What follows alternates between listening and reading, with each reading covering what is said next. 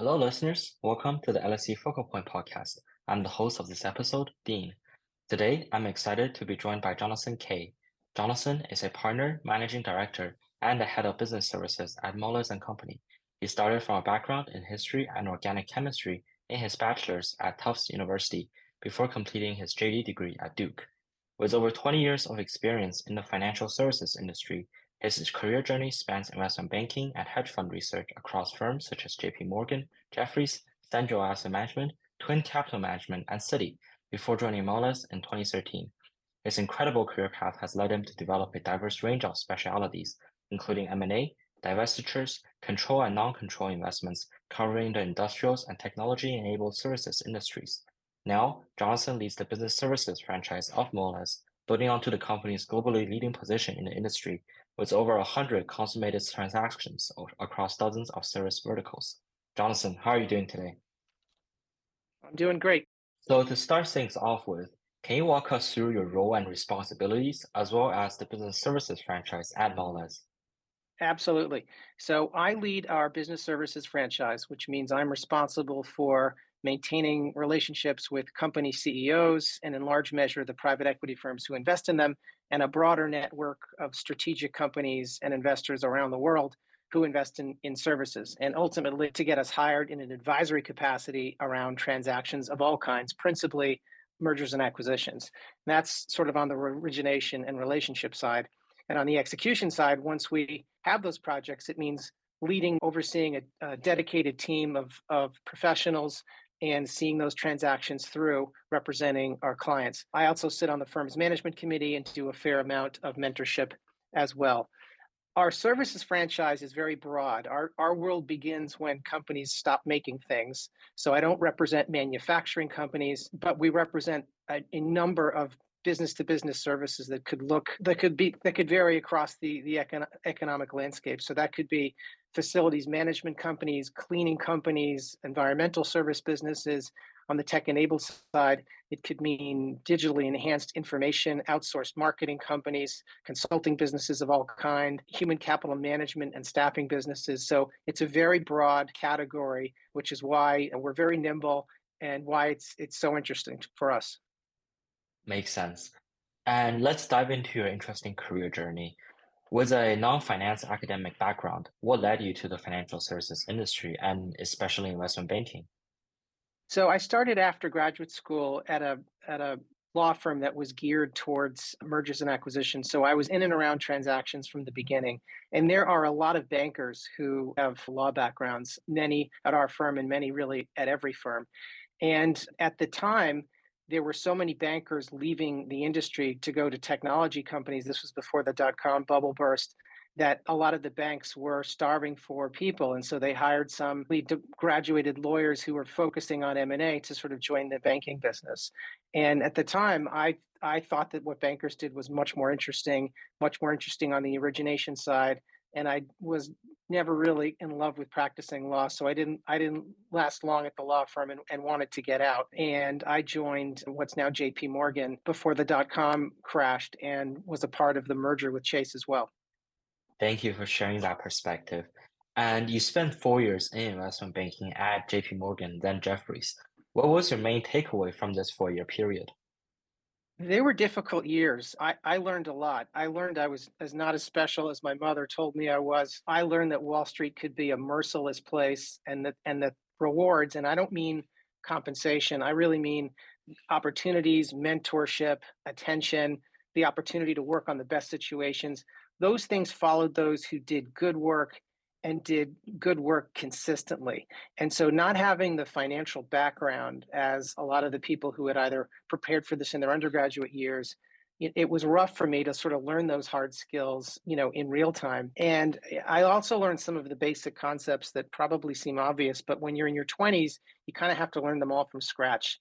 And those are things like doing what you say you're going to do, being consistent, carefully managing your reputation, carefully managing difficult people, staying away from toxic people. This was also a time in finance where there were just there were just less rules and, and people were kind of rougher than I think the environment is today. So they were they were tough years, and I I learned a lot. And I think at the larger organizations, they were also navigating the dot-com bubble bursting. They were they were dealing with the emergence of independent firms. We'll talk about that in a while. And there was just a lot of movement in in the organization. So I learned a lot about just the long haul, and the fact that I think of career and finances is as much of a marathon as anything. And I was, you know, well trained during during those years from different vantage points. Thank you for sharing that journey. And you have been with Moelis for nine years now. At first, what attracted you to the firm to join? And what do you enjoy about working at Moelis and your role now? So I had I just finished several years at, at, at Citi, and I, I was a new, relatively new managing director at Citi, which is when I, I met um, Ken Moelis, who was obviously the founder and the C E O of, of, of Moelis and Company. And, you know, as a newly minted managing director, managing director at Citi, it's obviously a global bank, a massive organization. But once I achieved that title that I've been working towards for many years, I was just increasingly aware of all the blockades around me in terms of bureaucracy, layers of people, a degree of just politics, and just not really mattering to the organization. And that's not a knock at all on Citi or big firms. It's just practically hard to make a difference at those organizations because they're so they're so vast. And and I didn't really love the, the politics or all of the people who filled every possible position. So what attracted me to Moelis was very much that it had only been around five or six years and had lots of white space, lots of room to grow. And I realized, even though it was certainly less known, clearly in Citi, but but less known than it is now at the time, I felt this would be an opportunity to bet on myself and and do something different where my I could really succeed if I did a good job and if I did something different, and there would be less kind of in my way. So it turned out to have been all that. And so I very much have enjoyed and continue to enjoy my time at Moelis. My role has completely changed from someone who was really brought on to support the mergers effort to creating a franchise, as I mentioned, which I started in two thousand fifteen, which has become a pretty significant business. And so that's That's been great for me, and the firm really is an entrepreneurial one, which is really what I enjoy most about working at Moelis, and the level of professionalism that the partners and all of the the team across across the board brings to to our situations. It's it's been a really remarkable success story because we have not been around very long at all, and I think we were formed in two thousand seven, and we're competing with other independent firms who have been around in some cases for over two hundred years. And we are uh, larger than several of them by now. So it's been a remarkable growth story for the firm and all the people who work there. Thank you for sharing that. And now shifting the focus to investment banking industry and Moelis. As you said, Moelis was founded in two thousand seven and now is one of reputed as one of the top elite boutiques in the industry. And for companies of this caliber, Ken Moelis is one of the only founders who is still involved in the everyday business. What do you think are the factors that differentiated Moelis from its peers and accomplished such growth? Well, Ken's a remarkable man. And, and you know, while we do compete with bulge bracket banks and independent banks, and the competition, it is vicious, we are different as an organization in a few ways.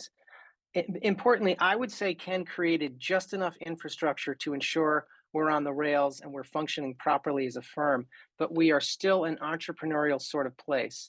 And consequently, we attract certain a certain type of banker who are really hustlers and motivated to win. And we create businesses on this platform. That's unusual. I mentioned that I was hired by Moelis to do something altogether different from, from what I'm doing now, which is building out our business services platform, which we did here from scratch on this platform. We have had bankers create businesses here that cover categories like online gaming, the clubbing industry. We even have a cannabis franchise that was started on this platform. And these have all become real businesses contributing meaningful revenues to the firm. So we're constantly looking for ways to grow and give opportunities to our managing directors, a surprising percentage of whom, by the way, we've promoted internally versus some of our competitors whose partner ranks are almost entirely comprised of lateral hires. So that's a dynamic that's not as conducive to motivating juniors to grow. So that's the type of banker we tend to attract. And it's it's bankers like that who are finding ways to create value by adding franchises, new ways to to uh, develop businesses within within the larger umbrella organization. And I think that's a critical part of, of, of how we've grown as quickly as we have. And just diving deeper a bit into the part where you said about building the business services platform, what was the motivation and incentive about building this platform? What was the journey like behind the scenes? And how was this business opportunity identified in the first place? That's a great question. I think I think that, first of all, it's it, business services represents a very large percentage of capital that's deployed from the private equity world. And that's because business services, by nature of the fact that they're not manufacturers, et cetera, tend to be more asset light and therefore can support leverage and cash flows. And because this was a, a relatively dark area for the firm, I just saw it as a huge economic opportunity for Moelis and, and for myself.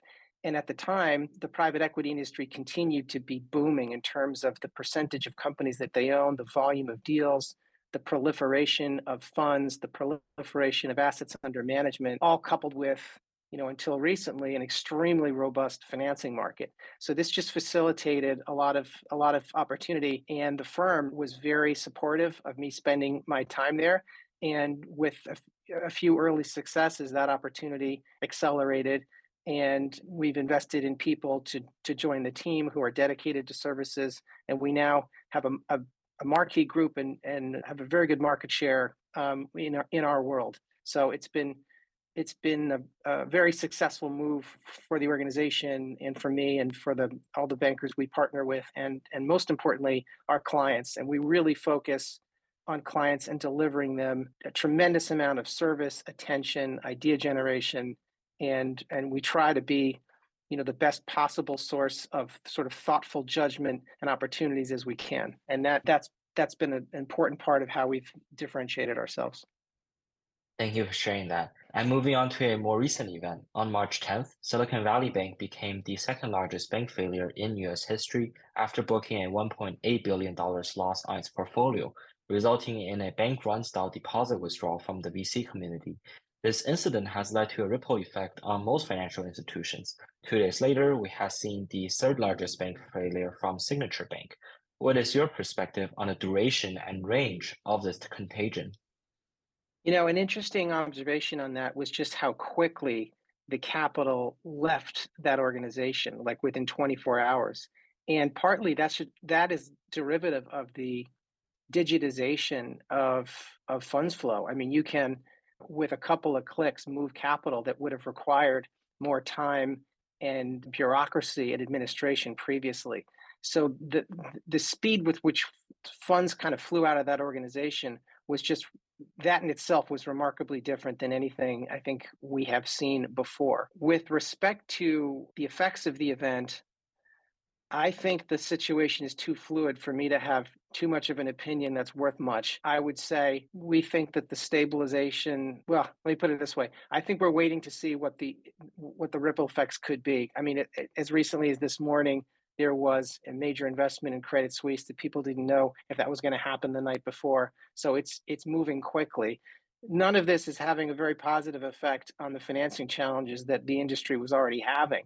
And debt, which is a, a, you know, a lubricant to transactions, broadly speaking, has gone from being readily available and relatively cheap, at least by, you know, by recent standards, to being much less available. Certain categories of the financing market are effectively closed, and the and the finance that is available is more expensive, all derivative of continued increases in federal funds and yield. So, you know, equities become more expensive, debt's become more expensive if you're if you're a borrower, and the transaction business, which is what we are in broadly speaking, is is being very, very cautious, which is why you're seeing transaction volumes generally decline, in some cases pretty significantly, since the peaks of twenty twenty-one. Well said. And with the downturn in transaction activities we saw in twenty twenty-two, what is your perspective on the industry's outlook in twenty twenty-three? What key sectors, events, or statistics should we be looking for? So volumes in twenty twenty-three continue to be down relative to the heights of twenty twenty-one. That is clear.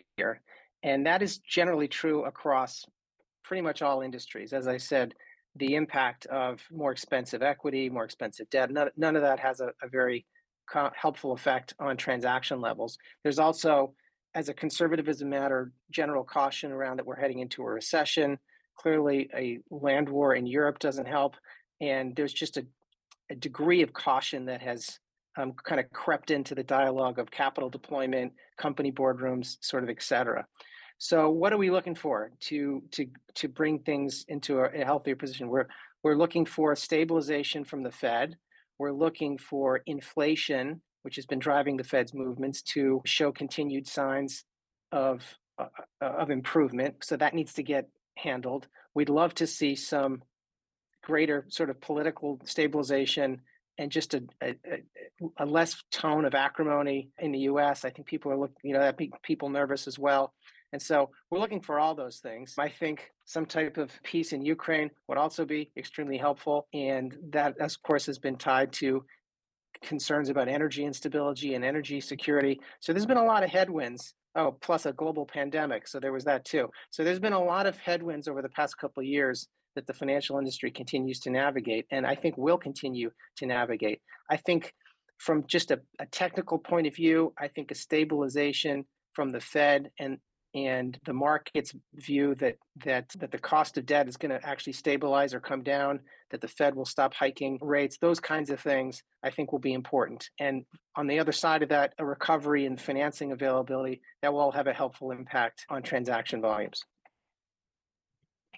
Makes sense. And finally, shifting the focus to our listeners, reflecting upon your twenty-three years of experience in your career journey, what advice would you give to that? What advice would you like to share with students that are in the, entering the industry? So here's what I'd say. I would say there's a, a few important truths to recognize about this industry, broadly speaking. But one of them is that it is constantly changing and evolving with forces that are always unpredictable. So m- most of our landscape today, and it, whether it's assets under management or fintech changes or any of the critical trends that we now take for granted, many of those would just have been unrecognizable a decade ago. So I think you have to accept as a starting point, you're not going into dentistry. And there's a lot of your life and your future that you're going to be dealing with forces and waves of change that you cannot predict. And more importantly, that are un- fundamentally beyond your control. And that can be frightening, but it also can be interesting and exhilarating and empowering if you're a shrewd observer of that. So ultimately, what I think you want is professionally the freedom to work in roles or situations that interest you and where you can flourish. But accept that you won't have that freedom until you achieve one precious thing, and that is judgment. So any job that you want to have eventually in finance, whether it's advising companies or managing money or deploying capital or leading a company operationally, you're going to have that position because of judgment. And so what I would share with students is that you really have a golden opportunity starting your career and generally in your twenties and thirties to secure that judgment with experience in an accelerated way. And I think these entry positions in finance and in, in the investment banks really do accelerate your judgment in a way that's remarkable. And so experience and knowledge, it's kind of like interest. It has a compounding effect over time. So I would encourage you to really invest in your experience. And that means not just hard work, but focus on putting yourself in firms, in positions, and with people who can give you the most packed volume of experience that you possibly can. And pay attention and focus on the people you admire because they're likely succeeding for a reason. So yes, you, you should learn the hard skills as fast as you can, but in the end, in the end, it's really the skills of grit and resilience, learning how to listen, understanding what is motivating other people and, and empathy. Those are the indispensable skills that separate you from a calculator. So I would invest in those too. And, and I wish everyone luck, and it's been a privilege to speak to you today. So thank you for having me. Well, thank you so much for those advice and your time here today to share your amazing insights with us. And thank you to our listeners for joining us on this episode. Stay tuned for more future content.